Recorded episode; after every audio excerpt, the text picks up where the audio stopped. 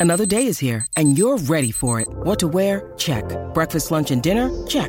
Planning for what's next and how to save for it? That's where Bank of America can help.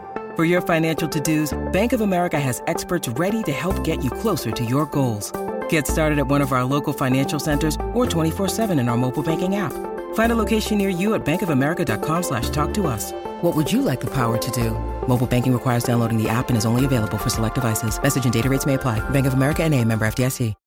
When you need mealtime inspiration, it's worth shopping Kroger, where you'll find over 30,000 mouthwatering choices that excite your inner foodie. And no matter what tasty choice you make, you'll enjoy our everyday low prices, plus extra ways to save, like digital coupons worth over $600 each week. You can also save up to $1 off per gallon at the pump with fuel points. More savings and more inspiring flavors make shopping Kroger worth it every time. Kroger, fresh for everyone. Fuel restrictions apply. This is Optimal Relationships Daily, episode 805 Teaching Life Skills to Your Children by Lisa Aberle with GetRichSlowly.com. Hello, everybody. I am Greg Audino, the host of ORD, and I am here again to narrate some of the best relationship blogs for you that are out there so you don't have to go digging for them yourselves. Today, we've got a lesson that we can pass on to our children that is of true value, something that unfortunately is not a part of the school curriculum and not a part of many parents' curriculums either. But hopefully that will change a bit after today because I really love this one and I'm sure all of you will too. So let's take a look at these underappreciated but not to be underestimated life skills that we can teach our children and start optimizing your life. Teaching Life Skills to Your Children by Lisa Aberle with GetRichSlowly.com. While I have tackled many kid centered topics, like how to save on kids' clothes, should you buy your kid a car, or pay for your child's college, you know what's really important to me? Helping them learn to be responsible and self sufficient so they don't need me, except for moral support, of course. So while I often hear that I am a mean mom and no other kids have to do this and all other kids have that, which sounds a lot like me when I was their age, I have an intentional plan to help my kids become independent. That intentional plan involves teaching them two skills to learn to problem solve and how to negotiate. Problem solving. Life is full of problems, right? Figuring out how to solve problems is a valuable skill. But how do you pass that one on to your kids or improve on your own problem solving skills? Back when I was teaching, I found it easy to teach subjects that were black and white. What wasn't so easy was the medical ethics class I taught, because things weren't black and white. Sure, there is often an option that's best, but quite frequently, there is no easy solution, even though there is a right solution. Or there is a range of solutions, or you have to make a decision that isn't agreeable to anyone. The most difficult thing is that students would experience situations that were beyond the pages of a textbook, and there is no way I could have prepared them for every challenge they would face.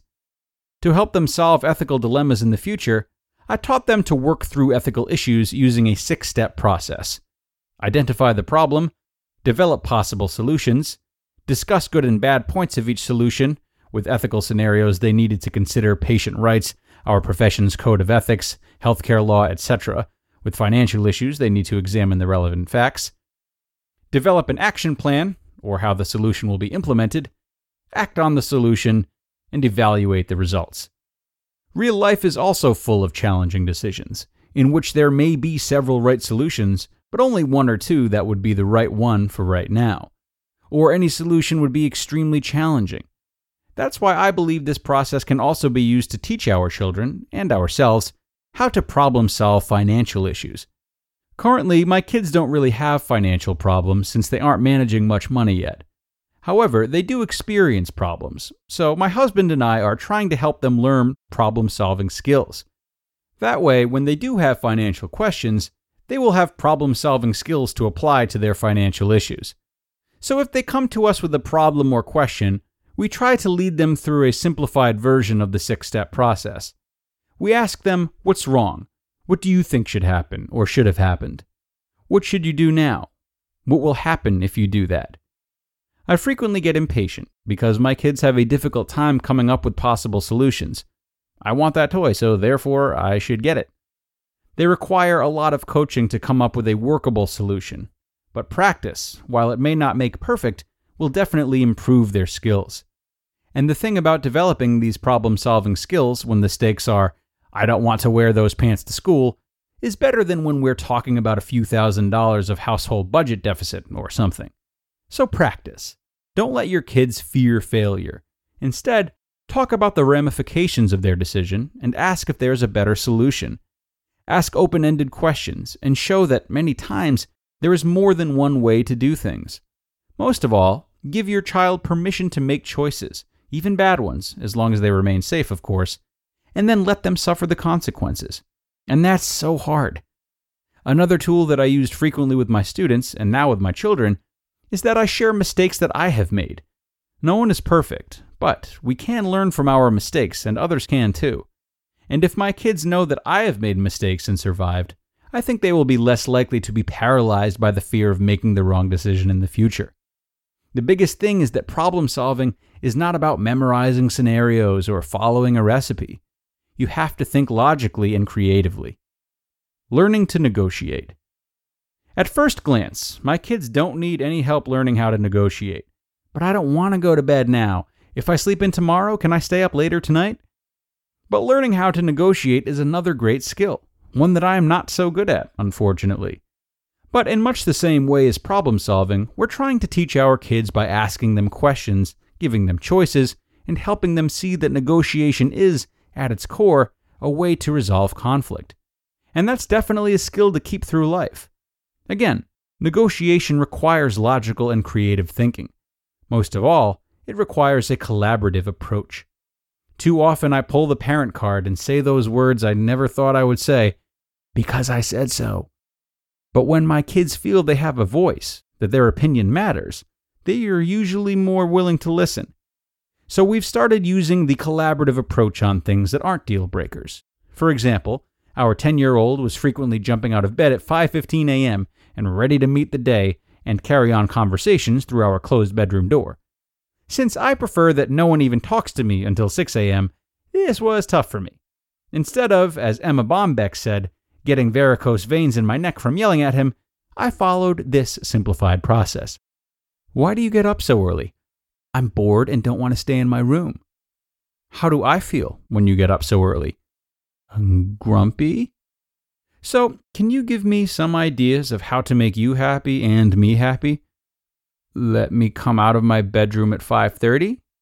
Mm, that still feels too early to me. 6? That works. What will you do to not be bored? I can make sure I have some books and toys. It's a good idea. What happens if you come out earlier? I have to do extra chores. Oh, mm, I like that. How about one extra chore for every 10 minutes you come out early? Uh, okay. Even though I feel more like the winner, I didn't really compromise because he needs to be up at 6 anyway to get ready for the bus. Shh. He had to come up with options, and he was proud of himself. Obviously, this can be tailored to any age and any issue. Eventually, I hope I don't need to prompt my kids anymore. When my kids are ready to move on to adult life, I hope they have plenty of practice of failing in a safe environment when the stakes are lower. You just listened to the post titled Teaching Life Skills to Your Children by Lisa Aberle with GetRichSlowly.com. What a post by Lisa today. Uh, during parenthood, it is so easy to emphasize teaching children what to do in specific scenarios. And of course, much of this is based on our own belief systems that we instinctually want to pass down. But the approach laid out here today is something that can and should complement that, not replace it, but complement it. As Lisa mentioned, the process of problem solving is something kids can take with them throughout their lives, and something they can apply to problems far beyond the ones they will ever tackle with you, regardless of how old they are. By teaching them how to question in this mindful way, they are better set up to not only have good interactions with others, but maybe more importantly, to think for themselves and to be independent and form their own belief systems. The better they're able to rely on their own thinking patterns to come to personal discoveries, the more confident they will be in their choices, and the less likely they will be to follow others simply because it's easier, and the capacity for innovation will be forever at their fingertips. So that's a great note to end on this week. Thank you to Lisa. I hope you have all enjoyed this week of ORD as much as I have, and I hope you all enjoy this weekend, of course. Get out to the pumpkin patches and apple trees while you can. We will be waiting for you on Monday with more content for your relationships, my friends, and where your optimal life awaits.